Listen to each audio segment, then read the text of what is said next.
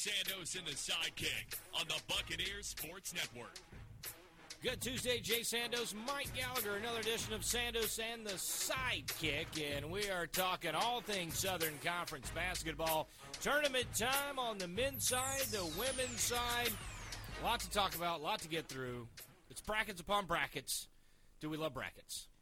I mean, it's the time of year to love brackets. If you don't love brackets in March, you're never going to love them. And so now is the time to dive deep.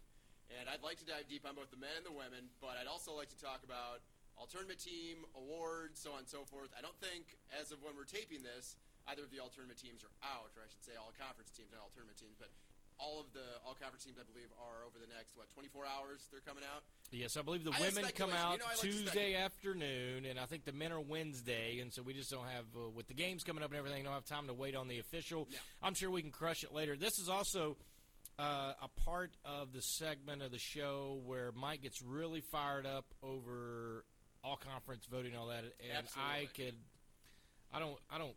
I don't get fired up. I, I don't care as much. There are a few things that if it's egregiously an outlier, you get me fired up, but it has to be an egregious outlier for I me get to it. get fired. If You not- get fired up for I don't know. I'm, I'm I'm sure somehow Robert Riddle's on this all conference team. If it's not crushing a referee, you don't care. I get it. You That's fair. Brown That's both. fair. Yeah, Okay. that's right. Okay, No referee all conference teams, unfortunately for you. I, I could give you some. You hey, maybe I'll make that list. You go. Yeah, I feel like you probably could, and there wouldn't be too many people on it. I would love to see Kevin Brown. I mean, Tim Gaddis is still on it, just for throwing out Wesley Miller three years ago or whatever it was. Okay, uh, coach of the year. I said it uh, a couple of shows ago. If Bucky McMillan and the Samford Bulldogs got one of the two against Furman or Chattanooga, I was voting Bucky McMillan, coach of the year.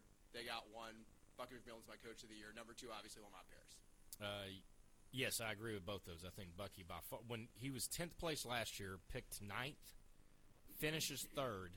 I, I think it's hands down Bucky McMillan. For me, it's the coach that outperforms their expectation, as you just referenced. Like obviously, Chattanooga came in as the conference favorite, and props to them for getting it done. They definitely did. With kind of a weird year, and we'll talk about it more later, but they didn't really have their full complement of players for quite some time in conference play, and still were able to take the championship. Uh, all freshman team. My freshman of the year, and SoCon John is going to crush me because I believe he voted Honor Huff. Honor Huff is my number two. I went Jason Roche because for the Citadel, he is absolutely the best at what he does in the league. One of the most lethal shooters in the entire country. And watching what he's able to do shooting the basketball it just was so impressive. I couldn't stop myself. I think Huff came on strong late. Uh, Roche did it. I think the whole season. I, mean, I mean, his first game out of the gate, his first collegiate game was what twenty seven at Pittsburgh. They knock off Pittsburgh in his first ever collegiate basketball game from high school the previous year to twenty seven against an ACC team. Then he goes twenty three the next night. So he got off to a hot start. I think he's got six, seven, 20 point games on the season. Huff really has come on strong. I think I would agree with you. I would go Roche, then Huff, my one-two. I don't completely blame anybody that votes Huff because, especially late with Jake Stephens out, they have obviously needed somebody else aside from Kamdyn Curfman, and he has been that guy. Rest of my all-conference team uh, for the freshmen, uh, Mohab Yasser.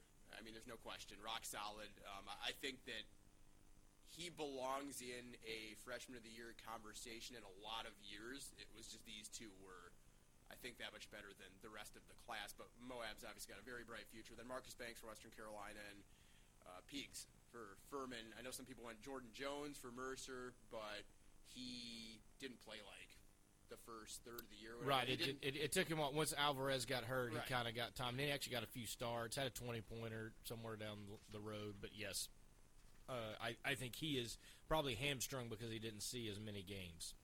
Also, Con, first team for me and my player of the year, I think you'll probably agree, it's in a bit of a runaway because it's the best player on the best team, and he happens to also have the most prolific stats in the league. Sometimes you're stuck in that situation where it's a very balanced top of the league team where you could go with any of four guys. This guy's clear cut number one on the best team, Malachi Smith. you know, it pains me to say that, but he, he by far doing some statistical work yesterday uh, in preparation for Saturday's game, then it, it was hands down because then as you just start jotting down first, second, third, first, second, third, twelfth, tenth, ninth. I mean, just he was in so many statistical categories, and the fact that he's such a great rebounder at six foot four. Correct. Uh, you know, then you add in the assists, assist to turnovers. I mean, his field goal percentage for a guy that you know take some high volume shots and still has a top ten in field goal percent. I mean, it, to me, it it I, I know there are a lot of people that are like, well, well, look at Jake Stephens. I mean, now he's gone. VMI is this, and I'm not knocking Jake Stephens. I think he has probably had the best and turnarounds again, not the the best word, but I guess progression over a career. And also helped. He grew about four inches. I think he started at six six six seven. Uh, now was he about six eleven, give or take? So, um, and put on like 70 pounds. yeah, and honestly, just got better and better as you know more skilled, and certainly his IQ and acumen, I, I think, is all there. But I think Malachi Smith deserves the award. I think he just uh, is too good not to give that award to. you hit it with the efficiency piece. For a guy to shoot 51% from the floor when you took 143s during the regular season. I mean, guards don't just do that. I think there's like 13 guards in the country that are qualifiers, have taken enough shots and scored enough points that are shooting above 50%. So that's not mid-major level, that's not SoCon, that's the entire country. He's really impressive. Outside of him, I did go Jake Stephens, number two on that list, and of course the top five go for the uh, all SoCon first team. Ques Glover, I mean, for the first half of the season, I think there were a lot of people convinced, and this was before Samford really got on their hot streak, that Glover was the best player in the Southern Conference. Having seen him up close and watching how he defends, the ferocity with which he gets in guys' grill and does not let them get comfortable, and then obviously the offensive end speaks for itself. I don't hate that take, and if you had him as player of the year in a lot of other years, I think you would have a good argument. I just think Malachi was that much better. Uh, but Ques is going to be, I think, at some point, especially if Samford performs like they have this year, a player of the year in this league over the next couple of years. Yeah, I, I think you kind of knew him coming down a level was going to help him. I would be lying if I thought it would help him that much. He'd be that dominant. And I know there are plenty of people in the Knoxville area that saw him play high school basketball that certainly were sold on what a high level caliber athlete that he was. And it, the amazing thing is, he does it with really not shooting threes. I know it'll take a couple of game, but it's really that like pull up 18, 19 foot jumper that you know a lot of people discourage you from taking anymore. Right? It's either layup or three. Right? It's sort of the matrix nowadays. You, you the analytics. You got to get to the rim. You got to get to the free throw line. You shoot a three. Do not take a 15, 18 foot jumper. It's dumbest shot in America. But he averaged like you know, I don't know 16, 17 points, taking 17 foot jump shots and hitting a lot of them. And I think the team the one thing I think that has made Samford so much better is how they feed off his energy. One, I think Logan Dye, as he came on during the year, was certainly, I think, a shock. And, and not to discount what Marshall and some of the other cats have done for Samford, but I think Ques had started with him. I think getting him and kind of feeding off his energy and him being able to make plays and make plays late in the game, I think has been one of the biggest difference for Samford. So I think, I, to me, so far, who you said I believe are no doubters. And I think the next two you'd probably agree as well. Jalen Slawson, and you've talked about it for the last four to six weeks, affecting the game in so many ways. Top 10 in the conference in a myriad of statistics in really every aspect uh, steals, blocks, obviously scoring, rebounding, just doing everything for Furman, and in a bit of an unexpected manner. Not to say that he wasn't capable, but just not knowing what Furman was going to be this year when he had Noah Gurley transfer out. He's really filled those shoes, and then some. Have him on the first team, and also the preseason Player of the Year, Hayden Brown, and that to me was a pretty clear cut top five, and we'll get to the second team here in a second. But I can just tell you, the first player on my second team was B.J. Mack, and you know I really like B.J. Mack as a player, but to me there's a pretty obvious line drawn between the number five on the first team and the first and the second team. I, I think also this year the emergence of like post players because normally you look at the All Southern Conference team, and let's just take all three teams. Normally there's twelve guards, and I guess you know some are well he's a wing, whatever. He's a guard. Okay, so I, I think that's the the change is you're seeing Hayden Brown post player, Jake Stephens post player, B.J. Mack is not traditional post player, but he's a post player. Jalen Slawson, you probably Slawson, another. Yeah, I, I forgot Slawson. So I, I think that shows a little bit of change because the the league is so heavy on three, so heavy on the guards. I think the SoCon is still first in the nation in three pointers attempted made as a league in the nation. So that being said, you expect a lot more guards to be there, but you look at the numbers. I think that's a false sense of security that this is just a guard heavy three point shooting league only. All those guys can take threes and hit threes. All of them have uh, the post players that you have on your first team that I uh, am 100% on board with. Those are my five uh, first teamers. But I think that's the interesting part this year looking at it is the amount of post players. And even, again, your first, second team, BJ uh, Mack. I think that's another thing, just looking at sort of the post players and how, even at this level, they are affecting the game first two on my second team, also post players, BJ Mack and then Felipe Haase for Mercer specifically. Haase just with what he's had to do in the second half of the year. You know, Neftali Alvarez came back for a couple of games, then had to go out again with he not on the list? Lower body injury. No, unfortunately, Neftali didn't make it. I tried to find Scott. I know, I know, I, I know you did. did. I know you did. He uh, was just the all injured team. Is that what you yeah, got him on? Right. I'll find a way to give him some kind of award. There's no question. So outside of those two, um, and this is where I think we'll probably come into a little bit of conflict. But honestly, if you're talking second, third team, I think these guys all deserve to be awarded. If we get towards the end of the third team and you're like, oh, well, I really think this guy should have been in there ahead of whoever you put on the team, feel free to step in. But Ledarrius Brewer, we get to see him all the time. I don't think there's any buck bias there. I expected him to be a first teamer this year. Um, and the year just didn't go how ETSU expected. I think Ledarrius kind of came and went there for a little bit of time as he was trying to adjust to a new role and as the roster was in flux and as he was just trying to, I think, figure out what he was going to be and what he could do to help the team this year. He is on my second team. So is David Sloan.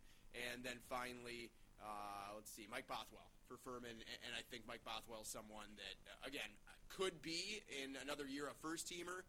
Um, but because of how things have played out with his team, where Jalen Slawson ended up being more of the do everything guy, um, his stats a little bit more impressive to me. Uh, that's my second team, and then third team. Uh, you look at David Jean Baptiste. You could have a subpar year if you're David Jean Baptiste this season. I'd still probably put him on here because at some point these become a little bit of career type uh, achievements, accomplishments, and uh, honors. And he obviously over his career and specifically this season. Um, has done a ton for that team, so very deserving of being on the team. Jordan King I had on the third team as well, so all three Bucks um, that were nominated. I don't believe Ty was, um, but those three make it for me. And then Stephen Clark, I know you don't like that pick, but I just think as a big, what he was able to do leads the league in blocks, uh, over 100 assists as well, and then could score a bit too for the Citadel. Um, at number uh, two, going from 15 to one, Trey Bonham for VMI, and then uh, my uh, final on the 15 is Jason Roche. Anybody I forgot that's glaring outside of, of course, I know you want Alex Hunter on every team that we put together always. no, you know, it's funny, and, and it's sort of like. Uh, you know, I'm a huge fan of Alex Hunter. Exactly, I am, I am. But I, I just couldn't this year. I looked at the numbers, and he was asked to do more. Um, and his assist, his turnover ratio is still there, but he was asked to do more. But Slawson just came. I mean, that was a guy. I mean, and I know Furman's system it's reliant on sort of that Princeton style where you need a guy to that's a, a big and they run the offense through. I just didn't see Slawson doing everything that he did. And when he does that, something's got to suffer. And Hunter honestly went through about a six game stretch where he really just kind of struggled. So, uh, and it was league play. It was when he went on the lose streak, uh, everything there. So, Yes, believe it or not, I did not have Alex Hunter on there.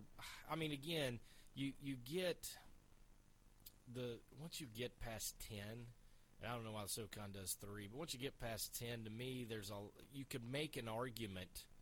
I think for five or six guys that you left off the list that you probably could make a list. I don't know that there's a glaring Well, let me write person. it down. Let me Okay. write it down, and I'll give you the rest of the players that were nominated that didn't make my team. Hunter, Conley Garrison, who ETSU unfortunately knows very well after the like million points scored in the second half. Well, if he's just played against. ETSU, then yes, he would be. Jalen Johnson, that was one that gave me a second thought simply because he kind of found himself this year, right? And it's for a Mercer team that seemed like they were emerging, but with a bad finish, and he kind of lagged at the end too, didn't make it. James Glisson, the third for Mercer, Keyshawn Langley, Kobe Langley, Demonte Buckingham, Baz Lyda, and Caleb Hunter for UNCG. Mike Jones was not shy and nominated. Well, and then I think Buckingham again had a little bit of injury, wasn't able to go. He got off to a hot start. I mean, that, the problem with that is people generally look at offensive numbers, and UNCG led the league in defense, and to do that, they didn't score a lot either.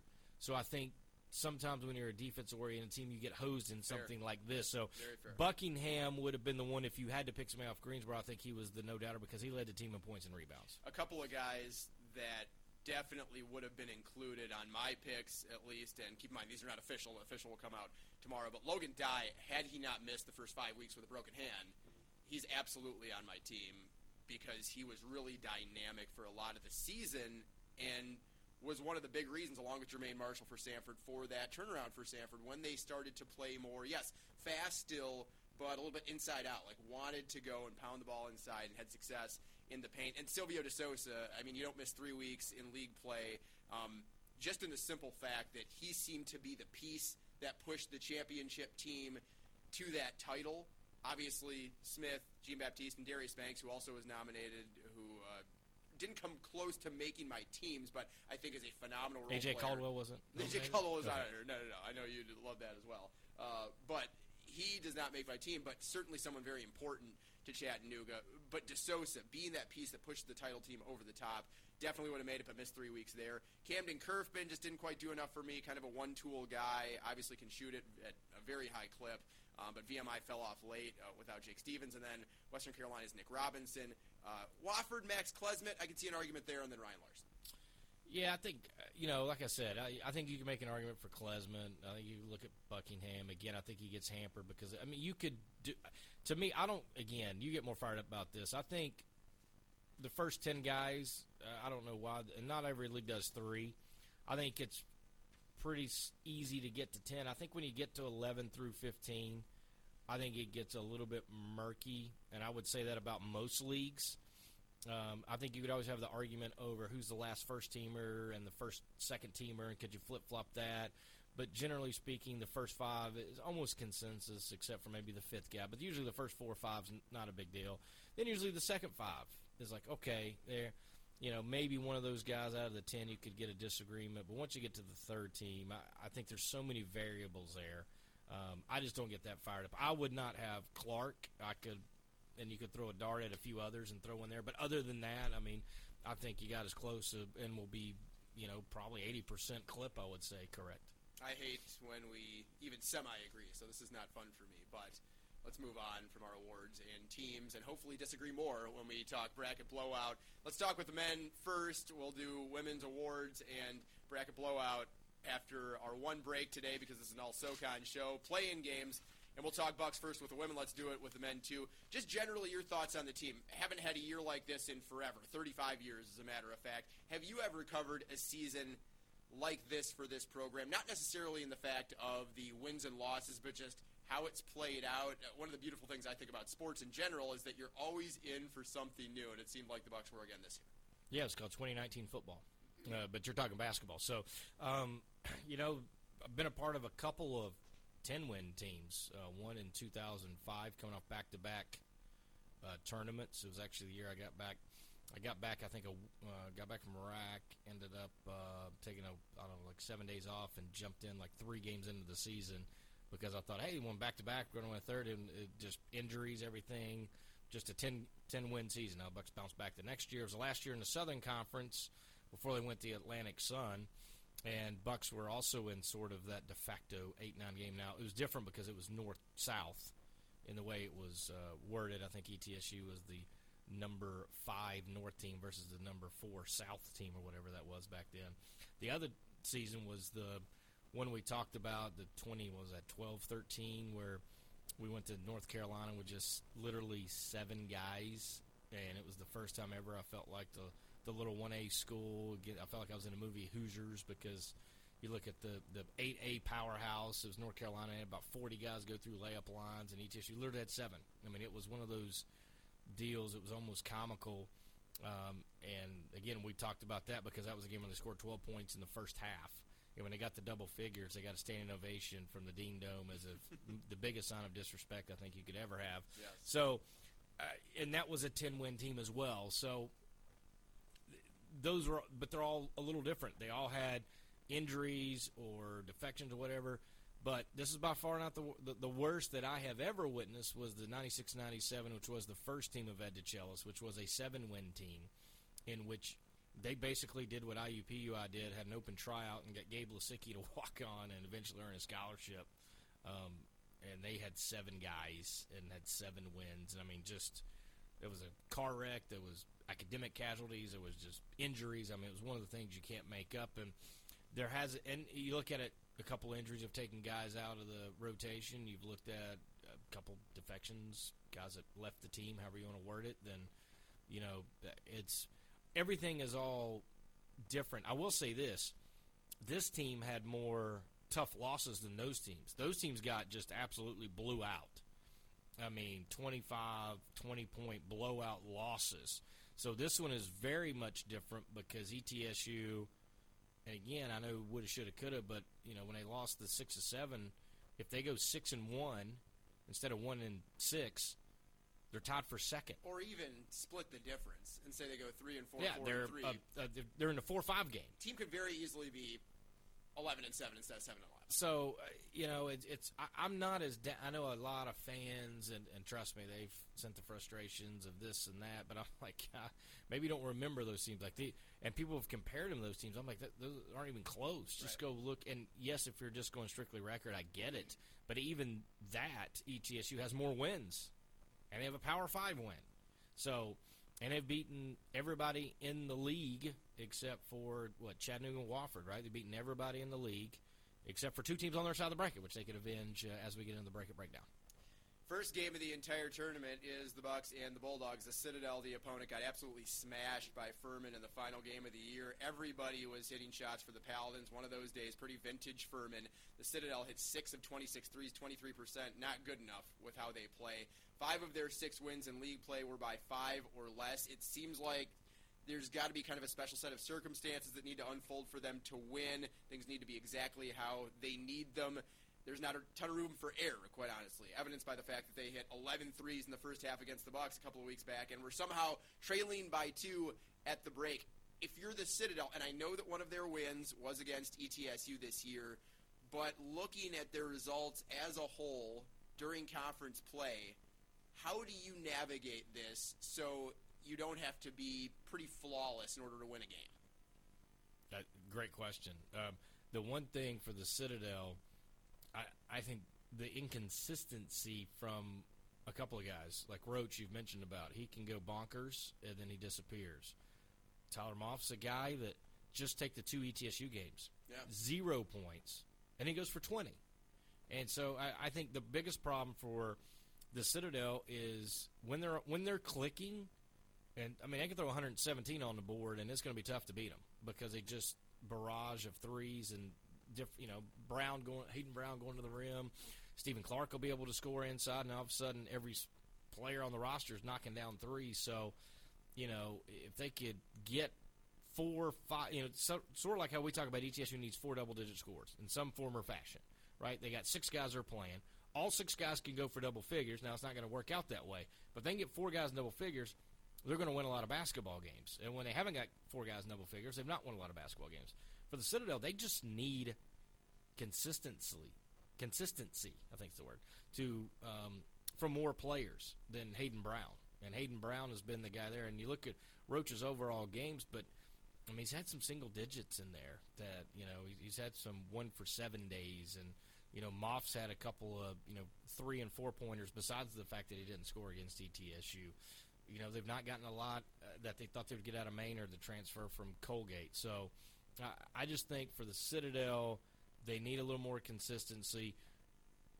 It's amazing they play so tough, but they give up a ton of t- uh, points in the paint. And and to me, that was the biggest difference, kind of defensively for them. Now I know they didn't do any of the junk defenses this year. We've seen in the past where they do the triangle and two, the box and one, the three eye, or whatever the heck that thing's called that they invented.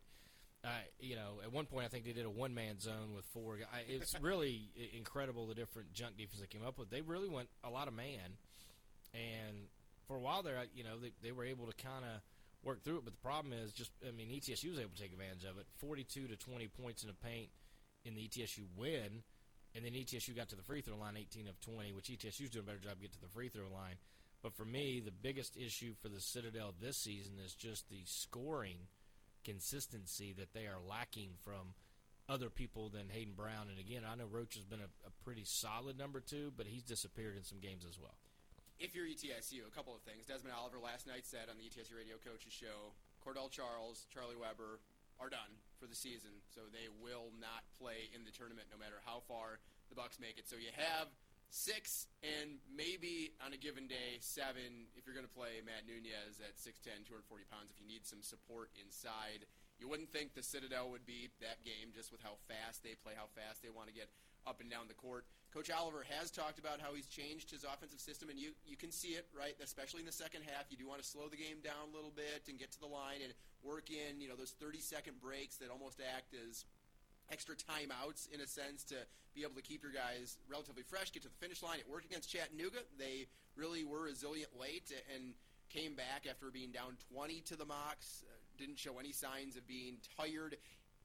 Are there more things that ETSU can do, especially in this situation. You don't have to win three in three days. It looked like that's how it was going to be for the Bucks. You have to win four in four in order to get to the NCAA tournament now. So it seems like an impossible task considering you have six or seven and that much basketball and high level game action basketball in a four day span. Are there more things you can do? Do you have to change your style a little bit more just to make sure that you can stand up the next morning and go play more basketball? You know, it's a brilliant question that I don't have the answer for. I think the one thing you would do is, as soon as the game is over, you know, you've got to get the guys off their feet. You know, you're not doing extra shoot around. We've seen, um, you know, uh, actually Coach Bartow and Coach Forbes would go find a high school gym to get extra shoot around in, to get shots up, to go through walkthroughs. You know, I think you basically find a big ballroom – uh, at the hotel you're staying at or a meeting room, and you do you just put some tape on the floor and say, "All right, guys, let's walk through this for a few minutes." All right, now you got to get off your feet. There is something to be said, and it's happened. Uh, somebody sent the stat to me. It's like seven of the last nine years that the eight, nine, seven, ten have won the next day. So they get hot on day one.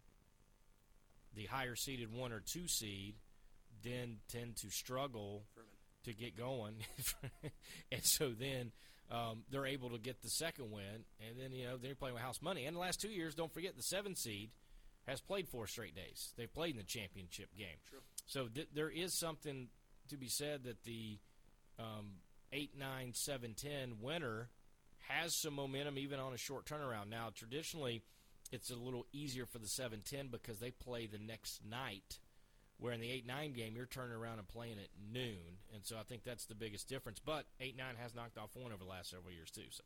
Bucks probably wish they could face Furman in their struggles in March. Instead, it would be Chattanooga in round two. And if we're talking about pace and ETSU doing more things to try and keep their legs fresh, they've been best this year when they've scored 80 or more points. Seven and one when they score 80 or more. Obviously, it's tough to get to 80 when you're playing a bit slower. Citadel familiar with this round. Bucks are not. They've been in the play-in every year since the Bucks have been back in the SoCon. Have the Bulldogs. They've won three times. ETSU has won three times in a single postseason before. So obviously, some differing backgrounds, history on ETSU's side. Mercer and Western Carolina, the game after ETSU and the Citadel, the 7-10. We know, as you talked about, the seven seed has made the tournament final back-to-back years. Last year, it was Mercer.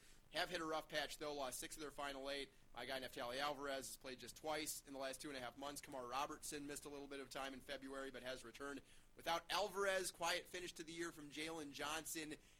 It's not the outlook I think that Mercer had last year. They got hot because they did have their full complement of players. This season, they've kind of scuffled to the finish line, and I'm not saying I'm predicting an upset, and we'll go over brackets a little bit later on. But if you're going to pick a team from the bottom four to go and do it this year, it seems like the Bears may be a long shot. Yeah, it, it, they had a little bit more pieces going into last year's tournament. That being said, if you look at some rosters, they have one of the more experienced uh, championship game rosters. if you want to look at it from that regard, but the matchup with Western's going to be interesting. Jalen Johnson, two good games against Western, 18 and 16. Uh, Jordan Jones actually had a 16 point game, and the win against West Carolina, I believe that was his first start of the season, uh, was against the Catamounts. But then you turn around and Western won the second matchup, and, and no Robinson. They get Woolbright back, but there's no Robinson. And for you know Western to win that 69-65, and Johnson and Hase each was 16. And you look at the leading scores for Western, I had to take a double take. It was Marlo Gilmore with 19, and then Marvin Price with 16. And so if Western's getting 19 and 16 from those two guys without Robinson, and I'm not suggesting a, you know addition by subtraction on the shots and points, but certainly if those two guys can put up buckets, then I think it's going to be an interesting game. But I, I think this will be one that Mercer, because for whatever reason, Gary's had some success in the conference tournament, not just last year, but I think he won a game his first year as well. Well, let's look at Western for a second because they had lost five in a row, but take two of their final three. They got Robinson back in the final game of the year after he was hurt in the Furman game a couple of weeks ago. Now, Woolbright, it's been interesting to see that final game of the year, only six minutes is what he played, and you imagine he'd been back for a couple of games. You imagine that he's healthy at this point. The win over VMI uh, being that game. But Marlo Gilmore, you mentioned, has taken up the production that Woolbright hasn't been able to keep up. Last five for Gilmore, 80% from the floor. And his last four, he's averaging 17 points per game, just four per game the rest of the year. He's probably the hottest player in the league entering the tournament. Can you see, led by Marlo Gilmore and Nick Robinson, Western knocking off Mercer? And then, if it is Western or Mercer, either one, if they go on to face number two Furman, I feel like I probably know your answer on this, but is one of these teams capable of pulling that big upset? Of course they are. You knew, you knew that answer. I'll say this: Western, as you know, they don't they don't go to Western games except for in Asheville. It's the only time they have a crowd. They're going to have the god awful drum, the Purple Thunder, whatever that thing's called, and you're not going to be able. to You're going to go deaf at halftime.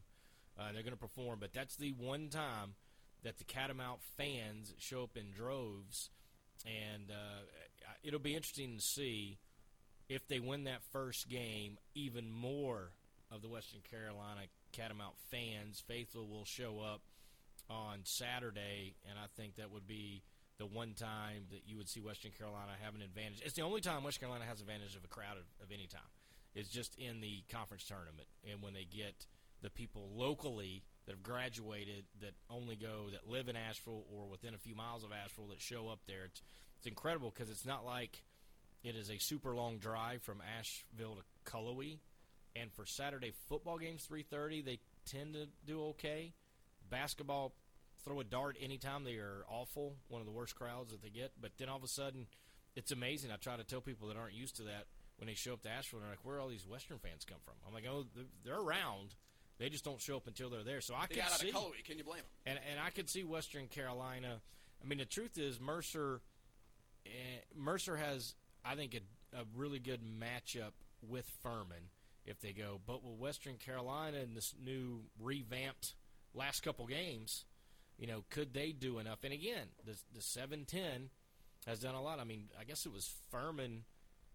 I guess last time they were in a championship game, they were the ten seed, and only won a few games. And then Nico Medvedev got them hot, got them in the championship game from the ten seed. So just think about that. In the past, what five six years, they've had a couple sevens and a ten seed in the championship game. So yes, I can see a seven ten easily going against the two. And when the two is a team that has struggled, you know, for the the people think I just you know hate Furman or hate Bob Richey. Bob Richey's two and four. So if my math is correct, he's lost twice in the first round.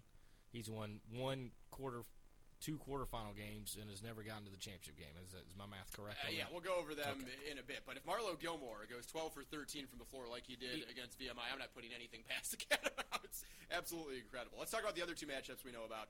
The three versus the six, and that is, of course, uh, UNCG and Samford. That's the night game on Saturday, 8:30, but it'll probably be a little bit later than that. A matchup of, I think, clashing styles when you look more in the beginning of the year than where we are in conference now. We've seen Bucky make some of those adjustments to that Samford offense that we talked about with the return of Logan Dye and Jermaine Marshall being back healthy as well. Uh, They want to play fast, but want to utilize those two bigs, and obviously it's been tremendously successful. The two teams split very similar games earlier this season. Spartans won 61-58 back on January 22nd. Should be noted, though, the Bulldogs didn't have Marshall, that allowing the Spartans to take a 15 to 5 second chance point advantage and plus eight mark in the paint. Four weeks later, though, Marshall played, didn't have a great game, but did pound the glass, game high 11 rebounds. The big difference in the contest, though, was the performance of Spartan star DeMonte Buckingham, who you're high on.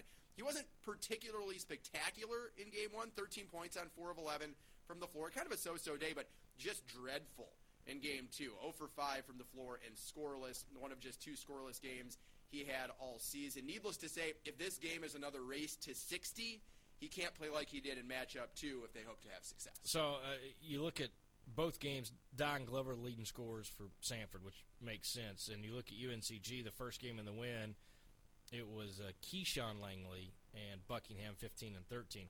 The second game, it was Colby Langley with 15. And it was Boslada had 13 and Caleb Hunter had 12. And you're right, Buckingham nowhere to be found. As a team, they just shot 31%, only got to 49 points, uh, did the Spartans. So for me, UNCG twice has been able to hold down Samford to 58 and 55 points. So to me, if they can hold them under 60, I think UNCG will be able to find a way to get to 60 and knock off Samford. That being said, I think Samford right now is going to be able in the Southern Conference tournament to get more than 60 in this game. I think they'll get 68, maybe knocking on a door of 70, and to me that's where the problem is for UNCG. But if UNCG keeps them under 60 as they did the first two times, I don't think UNCG is going to have uh, 49 points on the board. Uh, I think I would be shocked if I don't see UNCG in this game uh, turn into a little bit of situation where the Langleys will gamble more and try to get steals, not necessarily press, because I don't think, you know, with Wes Miller's style, that's sort of what it was. It was that one-two-two kind of trap press, this and other. They do it more with pressure, with just trying to ball pressure. The one thing about Ques Glover, I don't think he particularly likes uh, being pressured 94 feet. So I'm curious to see if UNCG kind of makes that not necessarily the press, but just alternate which Langler even Tracy kind of pick up Glover and try to make him work every single trip going up down the floor. Who do you think Furman should be reading for, or am I getting ahead of myself? I think you're getting ahead of yourself, but Of course they do. uh, I- you, know, uh, I, I think Furman lost to Samford and UNCG. Uh, you know, they lost Samford for sure. I think they lost UNCG as well. So, you know, I, to me, it's all about matchups. I would assume that Furman would want to play UNCG more because I feel like Furman thinks they'll be able to score. I think Samford would be a little bit more of an intri- intriguing matchup. And I know Furman throttled UNCG that first matchup, but there was no Ques Glover. And I, I know people are like, well, he's not a 30 point guy. No, he's not, but he makes a difference. And, you know, if he gives you 20, you're telling me he couldn't help his team get 10 or I mean, 8 he or stay in it. 30 on a given night. True, but I, so I think they would rather play UNCG, would be my guess. Did lose to UNCG and Furman this year. Number four, Wofford, and number five, VMI, the 2:30 game on Saturday. Hate the way this year ended for Dan Earl and company, as we suspected would be the case. Jake Stephens did not play in that final week with that ankle injury, and just tough to know if he'll be ready for this weekend. Even if he is, I would doubt that he's 100%.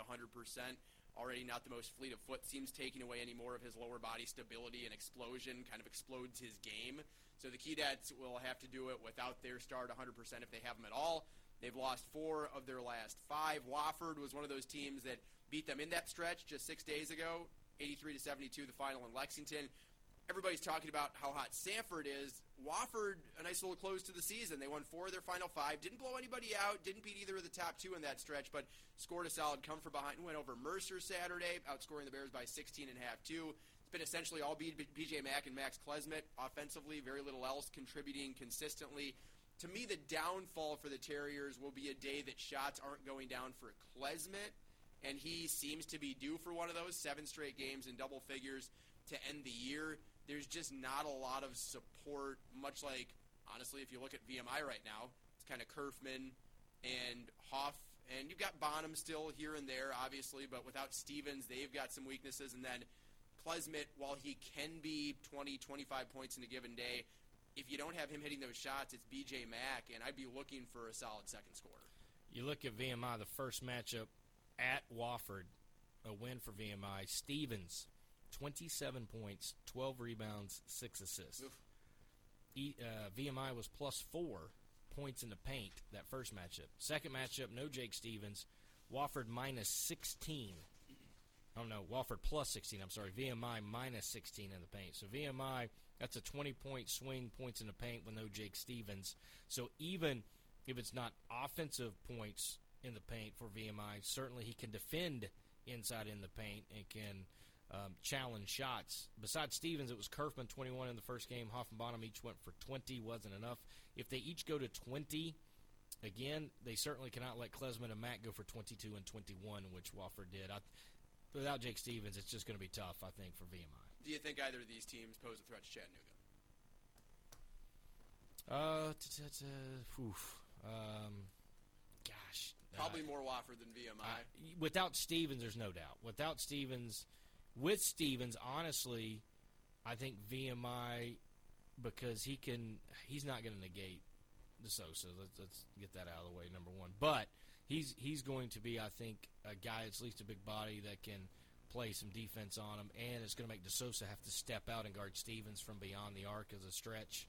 So, um, you know, and I know BJ Mack may try to do that, um, but to me, Mack isn't as strong defensively in the post than what Jake Stephens is. So I would assume if Stephens was there, the uh, to me the obvious answer is VMI because they can knock down shots and Stephens can kind of help protect the paint. But I think it has to be Wofford, the only team to give him a chance. Speaking on Chattanooga, top of the league, Silvio DeSousa back. We got a chance to see them up close. Looked really good for, I guess I'd say, about 36 minutes of the 40 against the Bucks. And I think you'd agree if someone outside of DeSousa, Smith, Jean Baptiste, or Banks go for 25 like Grant Ledford did, the team is pretty unbeatable. Even without a night like that from Ledford or one of the non-stars for the Mocs, could be any of them outside of those four that I named. Do you think that they're unbeatable anyway? No, I, I- think if you had to handicap the field, I think bar none, they would have the not just as the number one seed, but I think they would be a, a Vegas heavy favorite um, to win the league outright, and then the others, you know, I think you know Furman, Samford, and probably next best odds, and it's a one-two. But I think you're talking about a sixty percent, seventy percent, you know, Vegas probably saying that Chattanooga's going to win that thing, and I think they have the most pieces. I mean, they've got two legitimate one-two punch scoring guards. They certainly have, and not just a Sousa, but they've got a couple of guys they can run inside, down low, um, to get rebounds, block shots. Obviously, Sousa can score if he's in there, and then they've got guys that just know how to play basketball. I mean, Banks gets underrated. I mean, he's averaging like three and a half assists a game, four assists a game, whatever it almost is. 1,500 points in his career. So, I mean, he's certainly capable. You know, you're not going to get you know 25 from Ledford every night, but if he gets nine, he hits three threes. That's certainly something we know. Caldwell's hit a, another game winner this year. He's had games where he's had 15, 16, 17 points. So, you know, they they have enough pieces that one guy is not, and Malachi Smith's not had many days off ever, but they've got enough pieces to where it, it's going to be very difficult. A team is going to have to play pretty flawless, I think, to knock off Chattanooga. They were the team that finally slowed down Samford in the regular season finale, held them to 57, shut down Ques, avenged their only loss in league play in which their four stars all played. The others, they didn't have DeSousa or Jean Baptiste. Seems like they're the only team in the league that are extremely capable offensively, but also extremely interested defensively. Just another note on Furman. Obviously, their season strong early. We're nine and two. They lose four of their final seven did look like their old selves in the final game of the year against the Citadel, but they've had their problems this season that look a lot like the ones they've had in the postseason. And now four years of Bob Richey, this being his fifth. Their six losses in league play came by an average of five per game, and their four SoCon tournament losses, they've gone down by an average of six points per game. They've won just twice at the league postseason. You referenced the stat earlier, two and four in four years of Richey. It hasn't been a matter of can they win three in three days. They haven't even had the chance to win three in three days. To break it down a little further, their three losses before last season in the tournament, they shot 19 of 76 from three. Okay, 25%. Didn't score more than 68 points, averaged 61 points per loss. But then they finally hit some shots last year, and of course they lose in overtime to VMI 91 to 90. Their path this year, and I know the answer you want to give, but let's say that they do get to the championship game. If they get there, will it take an upset of Chattanooga before the Mocs get to the title game for Furman to have a shot to win it all? Ooh, um, I mean, again, I just I think if Chat is full strength in the championship game, I think three games, three days. I think their depth, and I know Furman has played, tried to play more people this year. They've tried to get some more depth, but the true depth belongs to Chattanooga. And three games, three days, generally depth, physicality. Um, we know that tournament basketball referees don't tend to blow the whistle as much, and in championship games, you tend to get three high level referees that you never see, like Doug Sirmons, but once every 15 years, and then there's two fouls called in the entire first half of the ETSU Wofford championship game, and those teams are probably two of the most physical teams that there were in the league then. So the physicality is going to work against, I think, Furman, and so uh, I mean, I, I don't think Furman will get necessarily. Well, I, know this. Furman won't get ran out of the building because they've got some pieces, they got some scores. But I think the best chance for Furman, to, and the best chance for anybody, is for somebody to knock off Chattanooga if you're on the other side of the bracket, whether it's Samford, you'd rather because everybody has a little bit of deficiencies compared to Chattanooga. I mean, they've pro- first of all they've proven it, and you know there's only a few teams. What was it? Just two? Chat got two or three losses. Four. Four losses. So they 'Cause lost they two. the Western game. Oh, that was Gene golly. Baptiste. I for- totally forgot. They lost, they lost Western. They lost Samford. Um, they lost VMI and UNCG. So you look at it, and Samford and UNCG's on that side. So certainly they, they feel good about that. But I I do not feel good. I, I think Chat is going to be if if and I'm not just saying this because an ETSU fan, but I think if ETSU doesn't give them a game or doesn't knock them off and they get a chance to get one game in and get rolling, I think it's going to be tough. I think generally the best shot, and we've seen this when ETSU's the one seed. Takes a while. You get that scare, they get the adrenaline from the team the previous night. Uh, it's just a situation, but I think if if Chat wins that first game, and, and goodness, if VMI was able to win without Jake Stephens, then I think Chat probably rolls VMI pretty good. I think Wofford will give him a, you know, a pretty decent game, and then depending on who's in the championship game. But I think if you get UNCG in there, the physicality, and if the game is called and allowed to be physical, then I think certainly UNCG uh, would have a good opportunity. But I think if Chat could play very physical against Samford, I don't think that's a good matchup for Samford. And I don't really think it's a great matchup for Furman. Now, the game's called a little bit more like the regular season, then yeah, I, th- I think you know Furman and Samford got a great shot to knock off Chattanooga. The problem is you- you're going to get Pat Adams and Doug Sirmons and Doug Shows and guys you don't see ever, and then they're they're going to call four fouls, and it, it, it's just going to be a bloodbath. And you you better be more physical and better be ready to go. I do like that style of basketball, though. Honestly, I, listen, I. I am all for let grown people decide the game, whether it's professional or college. No, nobody likes uh, right the the hand check at midcourt. No. you know nobody likes the the tic tac uh, foul. You, you, what you'll see is the NBA late whistle. Guy goes up, he gets hit. They'll wait. If the ball's going to drop, it's a play on, no advantage. If it misses, you'll get the late whistle. You'll get a couple free throws, but it'll be on definitely bumps that affect the shot. If it doesn't, there's a bump, but it didn't affect the shot. The guy still got a clean shot off. It didn't affect him. They're not going to blow the whistle. They're going to try to let guys decide it, and you got to be ready to play that style of basketball. And trust me, ETSU fans know all too well about that, right? T.J. Cromer gets teed, and Steve Forbes gets teed, and Chattanooga ends up, um, you know, getting four points, and then I think they won by five. Uh, so uh, it, you know, was a 2016 championship game. So I will say this: if you're a Buck fan and you're looking for something to make you feel good, ETSU twice has won the Southern Conference championship by starting off the tournament with wins against Chatta, uh, with Citadel and Chattanooga. I love that you always found a way. And I believe, I believe it's a three-game, uh, four-game losing streak. Chattanooga to ETSU in the Southern Conference tournament. So if you want to look at it that way too. You always manage, don't you? Did I did I mention I've, I've got ETSU beating Chat? Go. Let's talk women. Yeah, Sanders sidekick on the Buccaneers Sports Network. Luxuriously designed, exquisitely detailed, first in its class, corner to corner, a true work of art, capable of going from zero to $300,000 in a few seconds flat. Are we talking about a sports car? Oh no, we're talking about Jumbo Bucks Premium Edition instant games from the Tennessee Lottery. So test drive the new gold standard and instant tickets today. The Tennessee Lottery. Game changing fun. Please play responsibly. Breakdown.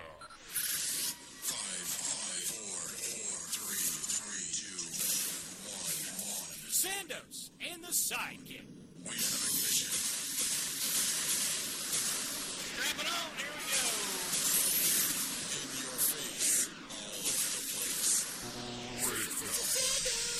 place.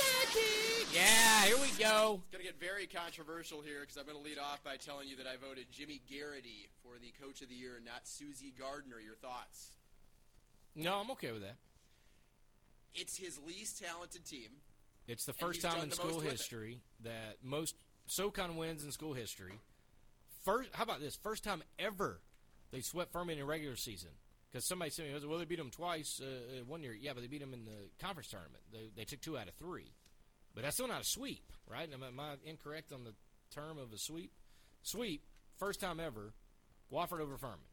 So, without a doubt, we were down on Wofford. Down on him. I think I was. I don't know if I was more down or you were down. We're both down. So I, I think, I think he should win it. Uh, obviously, if Susie wins it, you could, you, get could see it. But but I think uh, he should he should be one. She should be two. All freshman team for me. Susie Angulafak for Samford is by freshman of the year. I could see Reagan Rapert. You saw her. I saw her. She's a very confident young player. Led the league in assists. I wouldn't fault anybody for voting, especially considering Wofford again outperformed Samford and outperformed their expectation. Versus Samford was a bit more disappointing this season. I had Rapert second. Uh, third, Aaron Haupt from Mercer, just because she really does one thing great, shoots it really well, but doesn't do a lot else. And then the final two I had were Isis Grady, who actually ended up leading UNCG in scoring, and then Destiny McClendon for Chattanooga. It got really thin there towards uh, the bottom of that team. Really, it was the top four that I was super impressed with. So Raper, the thing about her was, you know, doing research for that game, you see all the stats, you whatever. She's somebody that if you don't see, I don't think you can appreciate Agreed. maybe how good she is because that that's what was shocking was watching her live was was even different watching her on TV, seeing all the things she does, how she moves, how she's able to work, how move the basketball. So uh, great upside uh, for Wofford, but I think clearly Ngulefac was the best uh, freshman there. The fact that Ngulefac was able to displace some minutes from Annie Ramil, who was an all-conference player last year, and Natalie Armstrong has missed the last six or seven games, and Ngulefac really hasn't missed a beat a whole lot. Uh, but yeah, you're right. Raper, she made a couple of freshman mistakes in that game against ETSU, but those aren't things she does on a game-by-game basis. I think she's got a really bright future for Jimmy Garrity and company. Uh, my player of the year is Tiara Hodges. It's not. I don't even think it's Consensus, close. 100% I, I don't. I don't right? think it's close.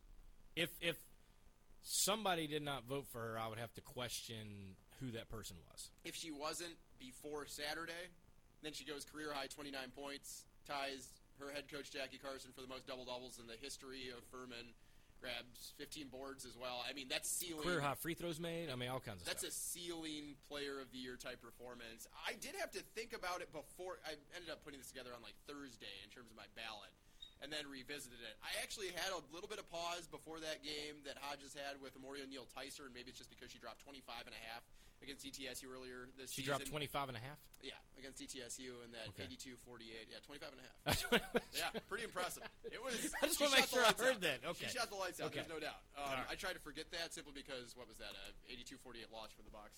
Uh, That you had to do solo yeah, that's correct. because our guy so- Bruce was out. Those were my top two, and then Andrea Cournoyer was third. Uh, it's funny, Rayford actually kind of reminds me of Andrea Cournoyer in the fact that she's very athletically built, a major competitor.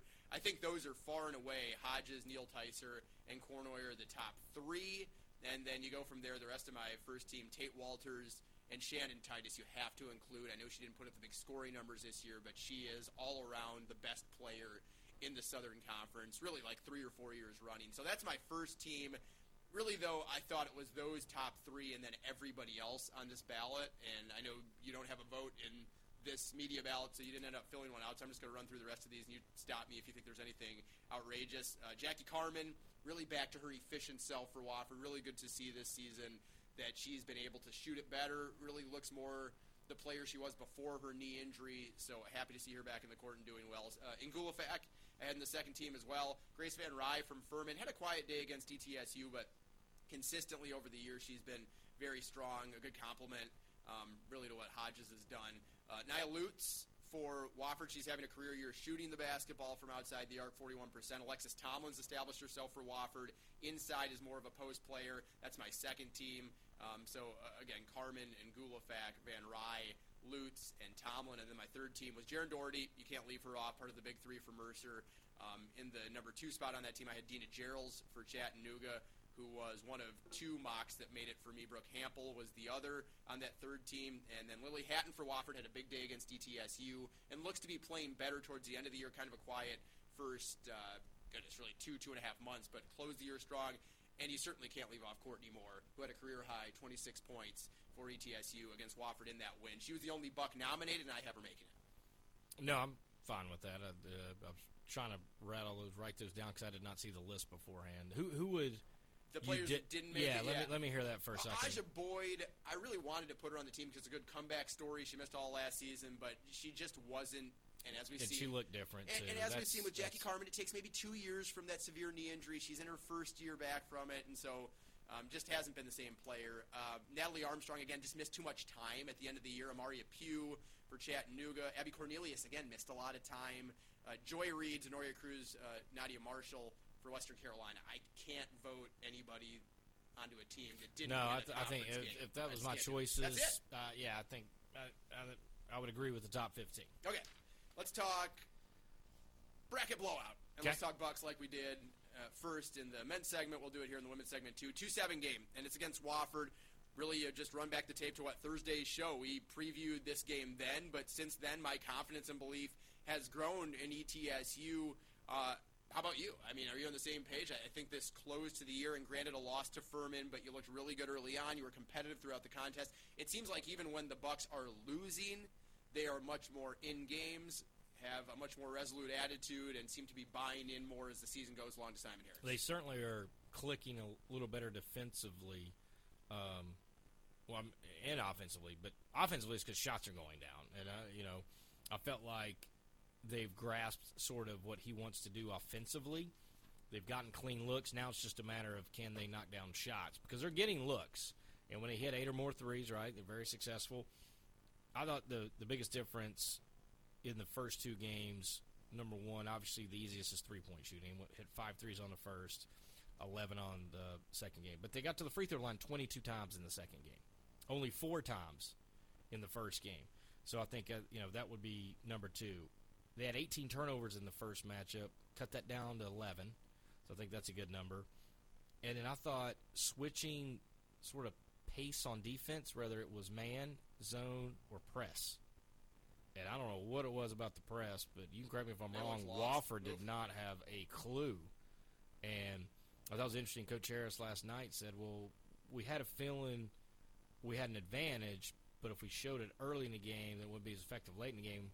So now, obviously, I think Wofford knows it's going to come. So the question is, do you roll the dice and throw it out there a couple times early?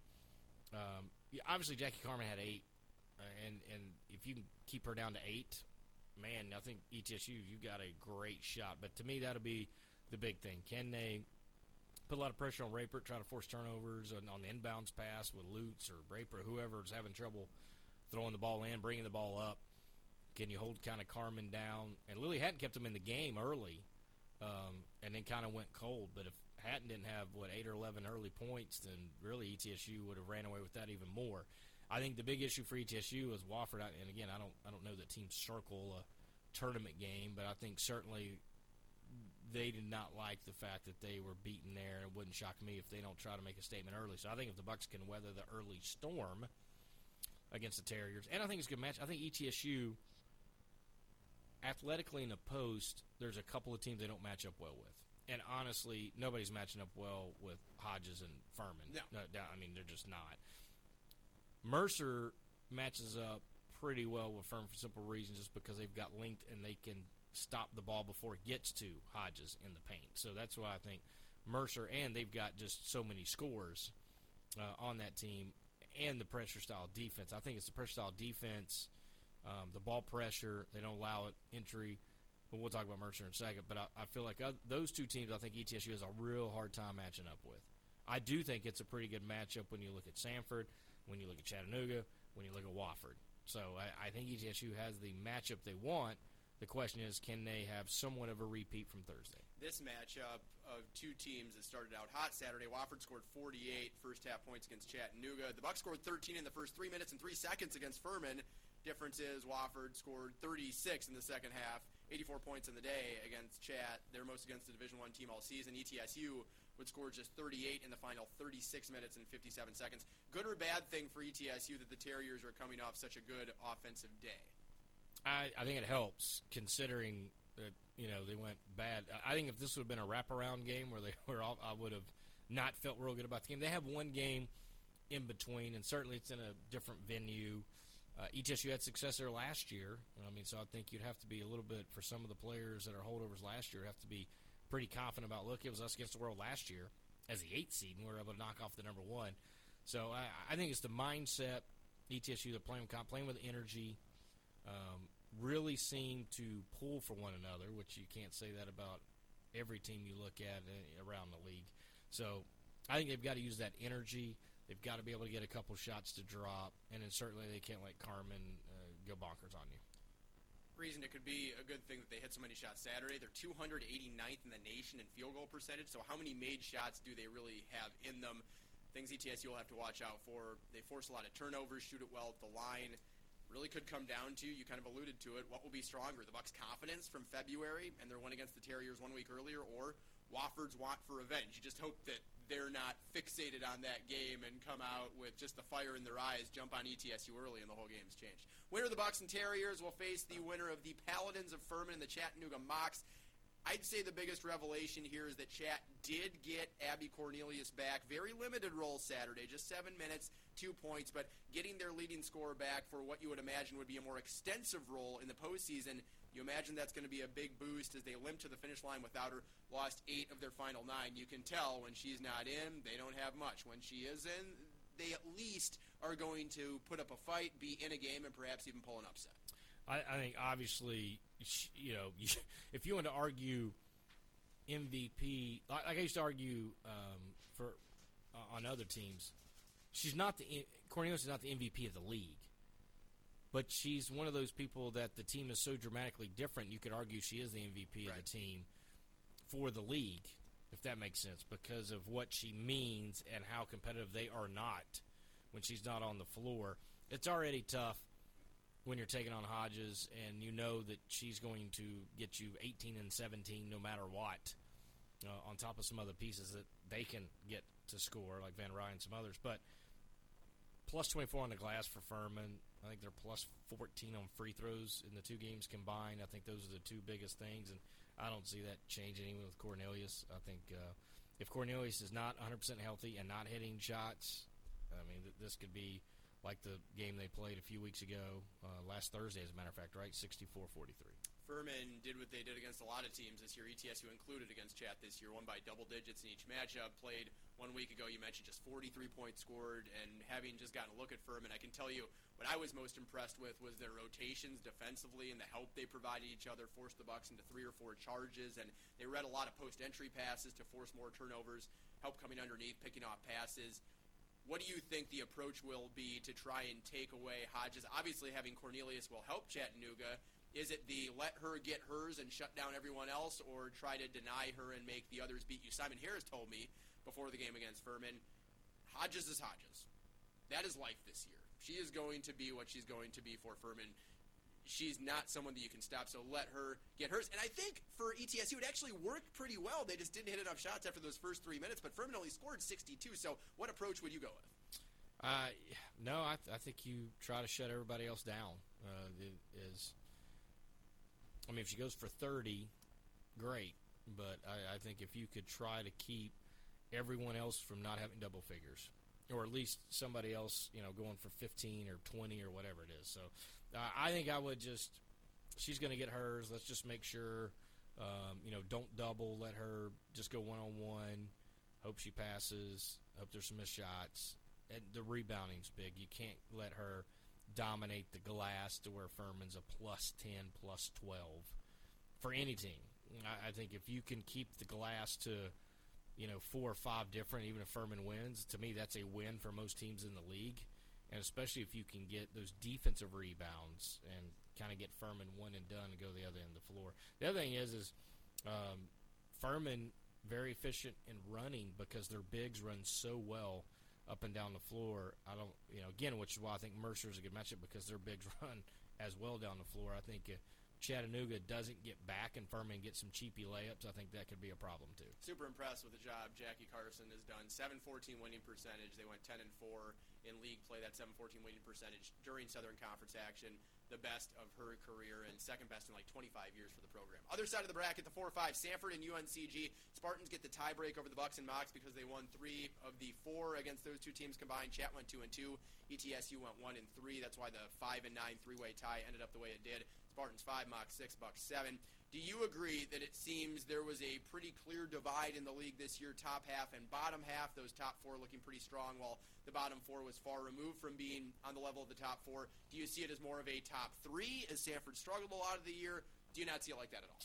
No, I, I, I think I would go top three, and then maybe mid mid tier. And then you know, Western. four, four through seven, and, Yeah, then, and sure. then just Western be Sure. Western. I, I think I would I would go with that just because Samford um, did look very vulnerable. They have six or seven losses in league play, so um, to me the top three were the top three and, and showed it for the most part of the year. Um, so I. And Samford really ran through UNCG. Well, I guess they had a five point win at UNCG, but but n- no problem with them at home. I think Samford. I mean, I guess Samford is slight. Maybe it's a top three, a one B, and then mid tier. Maybe, maybe something like that, and then of course Western's Western. But uh, may, maybe that's a little fair because Samford, uh, you know, a few games better than the other three squads, but um, I don't think Samford's in the top three. Samford, it seems, ended up about where they should. Definitely not what I thought they would be at the beginning of the year, but where they belonged after all results were done. They lose to the top three in their final three games Furman, Wofford, Mercer by 10 points per game. Natalie Armstrong, we talked about it a few minutes ago, has missed the last three weeks, and without her inside, you would hope, if you're Carley Kuhns and company, that Ngulefac and Ramil would rise to the occasion, fill her shoes.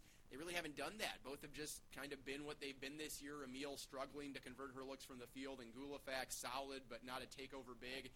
And Shante Battle just hasn't been the big time player that we remember from pre injury. Again, that's kind of a theme here, right? Like a major lower body injury coming back that first year. You kind of need a, I'd say, reintegration year on the court, and then that second year you really hit. But Battle doesn't have the time for that as she's such a veteran. Ends the year just four for her final 24 from the floor. Andrea Cournoyer, to me, is about as pr- impressive of a competitor as I've seen in the SoCon in my years covering it, and obviously very skilled as well, but just refuses to not give 100% at any point during any game.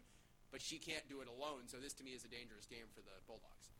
I yeah, again because they've not been what we've seen, and they have now they've they've scored a little better against UNCG than the rest of the league. But UNCG has some talented shot blockers. They got people that can play inside. They can score points in the paint. You know, I, I think you look at the first two games. You go, ah, Samford's won the first two. Probably going to lean that way, but I don't think it's that cut and dry either. Um, I think the issue will be can UNCG get to 60? If UNCG can get to 60, I think UNCG's got a great shot to win the basketball game because I think Samford's going to be hovering right around that 58 to 62 point range. So the one issue I'd say if UNCG doesn't score, and they you know they they have a typical game that they have where they give up 48, 49, then I think Samford's got enough punch to them. But I think if UNCG can figure out a way to get to even 55, 56, the way they play defense, and again the way the style of the game will probably be called, they got an opportunity um, to shut down Samford. Samford's got some more shooters um, that could obviously stretch the game out in the 70s. And if Samford got 70, I don't think there's any shot, any shot UNCG can get 70. To me, the two most disappointing teams in the league. I really expected UNCG to be able to take a big step this year. They lost Jalen Brown in the middle of the season, their third leading scorer. That obviously didn't help. Khalees Kane kind of stagnated this year. And will it be a game in which they, as you said, don't get to 50, 55? And Samford just seems too talented to not be able to win a game like that and get to 60, 65, whatever it would be. But if they're on their full complement of players on each side, it would be interesting to see because UNCG does play such incredible defense, and Natalie Armstrong hasn't really been the player that we once knew, but doesn't look like she's going to play at all. I'm not sure we really need to talk about Western and Mercer.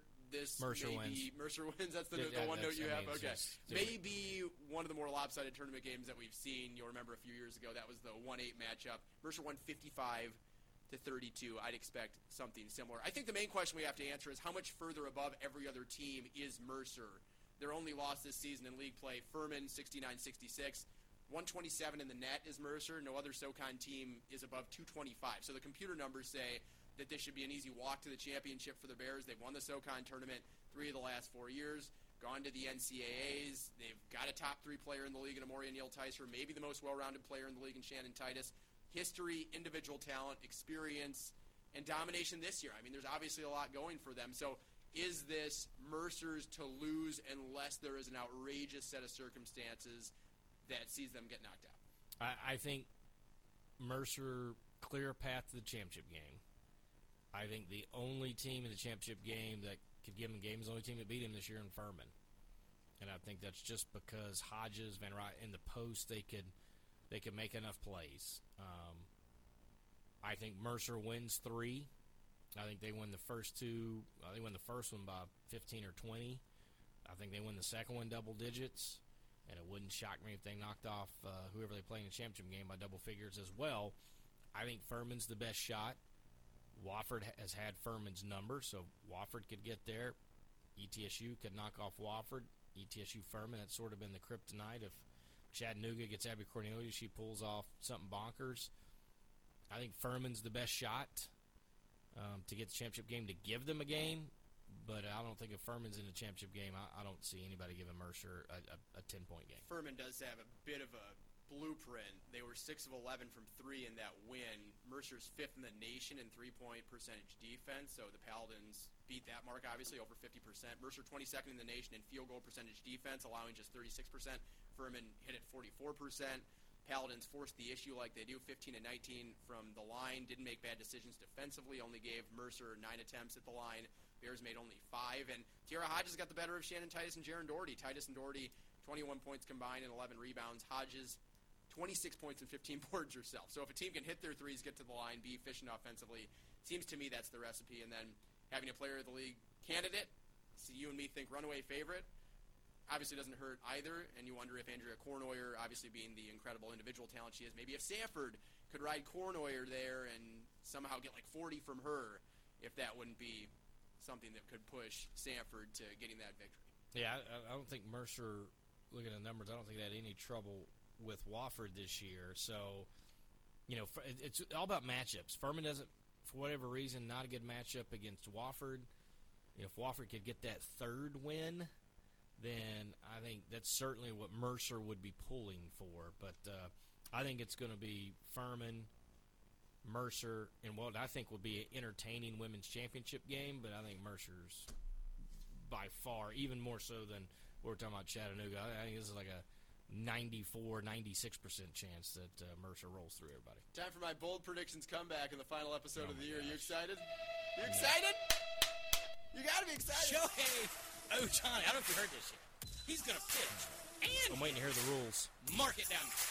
Plus They are easy. drastically swung in favor of one of us. I'll give you that. There's not a soul that can stop the Big Three in New Jersey. That's in five, baby. Literally, the last person on earth that should ever be considered for U.S. national team is JaVale McGee. NIL stands for never in life. As in never in life will NIL be a real thing. No, you can't. You cannot show me one guy more dedicated to the university than Damari Monsanto. He will go down as one of the best to ever do it at ETSU. A newly fit Jay Sandos will never scuff another drive at Johnson City Country Club Senior Tour. Here we come. Hey. What's the tally? Bow, bow, bow. You hold a slight 20 to 8 edge. Six months of bold predictions, and that's where we stand. 20 to 8. You I'm are up ahead. 12. You're up 12. But, thankfully for me, because this is such a fair and balanced show, we have rules that make it possible for So me to I'm win. glad you brought parity. that up. I'm We glad you brought parity. it. I'm glad you brought it up. First, first give the how the scoring is going to go, So- and then I'll give you the the. I'm using one of your rules here. We're going to give a point for each quarterfinal or play-in win. Mhm. Two for the next round, four for the round after that, eight for the round after that. So there's not a round after that for the women. There's only four possible in the championship, and eight on the men's side in the championship. One, two, four, eight. How about that? We could both end up with like 40 bold predictions, right? That would All make right, me feel all a right. So I as I went back and listened to a few bold prediction segments, Oh, no. as the leader, This is not you good. have always made me go first. So as that Oh, leader has always gone first, I'm going Mercer on the women's Uh, side. Okay, so we should Okay. point out that the other person has to take the team that the person selected. So good luck not. with Western So you really flipped that on me. I- I you know I was going to go first, and I was going to take. Oh, I've checked all the tapes, buddy. I went to about uh. 15 shows in a row where you're like, nope, nope, not going first. You're you're leader. Leader's got to go first. Here's the brutal part about that. So I've got Western Carolina. Yeah. No- you got no shot of making win it. I got No no, shot no of getting shot. those points. Oh my gosh. Okay, I'm going to go ahead and choose the uh, next game. Let's just go down the line. I'm going to go with Samford. I got UNCG then. Okay, you got UNCG. I'm a homer. I'm going the Bucks. You're going with the Bucks. I love that. Uh, sadly, that means I have to go with Wofford, and so I'm going to go with Furman. And the next round, we can do whatever we want, right? Sure. Because I don't think that we have anything similar anyway. That's so true. I'm going to go with Samford over Western because I don't have a choice. What am I going to pick Western to get to the championship? Well. I'm I'm gonna go. absolutely insane. I'm gonna go Mercer. I got Furman winning it all. Furman over Okay. Well, now because I had to take chat, you know, I'm taking ETSU over chat, right? Oh So- yeah, absolutely. So I've got the Bucks Mercer championship game, and I'm going triple. No, no, I'm going uh, quadruple overtime loss. Mercer wins. Okay. By the way, if the Bucks even get to the championship game, would that this be one of the greatest turnarounds Oh, my in gosh. the history Oh. of college basketball? One in fifteen. What to would make the championship what game. would how would your call be on like? We both have a little bit of uh, extra energy. Uh, so, what do you think the first bucket on Sunday, where the Bucks would go up three nothing? What, Oh would, my what would your God. energy? They're on be? their way. Yeah, The oh, yeah. Bucks are going to Oh, take yeah. the title. Oh, I'd yeah. freak. Okay, so now I get to go. Right? I will let you. on Yep, the, yep. I'll let you go now. Uh, I'm going to go with. Um, oh boy, and it's just so much tougher on the men's side with the first matchup. I'm going to go ETSU over the Citadel. Yeah, I'm gonna go Mercer. Yes, and see, I like that because I, I kind of like Western right now. I think Western's looking good. Um, then I'm gonna go. Uh, let's see. I'm gonna go to the bottom of the bracket. and I'm taking Samford over UNCG. Oh, I see what you did there. Actually, no. I'm gonna go Furman over Western. Now there we go. Okay. Furman. I know you because I know you want Furman Furman. to get knocked out anyway. You're gonna take. So it works for both of us. All right. So you got. Uh, so I got Mercer. Wofford. You got Mercer over, or well, you got. I guess in those games you can pick whoever to win because we don't have the same thing anyway in the play-ins. So then Yeah, you got. I got. I got. So I can take Wofford then. Uh, so you're taking Wofford, so I'll take VMI. Okay. Uh, then I'm going to go to uh, Samford, so I'm going to take Samford, and that leaves you with well, U- ETSU Chattanooga. U UNCG and Bucks. I can't imagine. I've already given you. E ETSU's gone and won championships with that route. So one. Okay. Well, I'm, Mm-hmm. I have to take Chattanooga then. I don't have a choice. Just keep that in mind with the rules, folks. Mm-hmm. I'm not. No, no, no, don't give me that look. I mean, God, it's the rules. I got to follow the There's rules. no rule you can't take ETSU ever. Right? I mean, as an ETSU. Okay, I'm I just saying. didn't- I didn't know just, that. I didn't know I'm that. just saying. Okay, um, I'm gonna go. Well, we can go whatever then. I'm gonna go Chattanooga over VMI. Yeah, we should have four different teams, right? Uh, yes, correct. So I, I have ETSU, Wofford, Mercer, UNCG. Right? Yeah, and I have Okay, okay. Chattanooga, VMI, Furman, Samford. I'm going uh, Samford, Chattanooga in the championship game, and I'm going Chattanooga victorious. Wow. I have Samford. I have Samford getting to the Southern Conference championship game. Could I have been more wrong in the beginning of the year about Bucky McMillan and Jimmy Garrity, the two Coach of the Year votes that I cast? Just blasted them. Said they were terrible. Teams are going to be awful. Can't coach. Look at them now. In my face. What do you got? Uh, the Bucks over Greensboro. Yeah! Southern Conference champions. Here we go. you gotta love it. Oh man. One- That's what makes this fun. One person is about the team. One person's about a bold prediction. Doesn't mean anything. Whoa, Mike whoa, Gallagher. whoa, doesn't mean anything. Rules Mike Gallagher. Mike Gallagher rules, doesn't want to be a buck for life. That's okay. It's. We know where you stand. This Buck is fun. Nation, I always love the Southern Twitter Conference Nation, get preview tournament show. It is one of my favorites. Yeah. Well, maybe maybe we'll do one more show uh, where we can go over the crazy eights, if you know what I mean. Set as a design kit next week. Buccaneers for that one.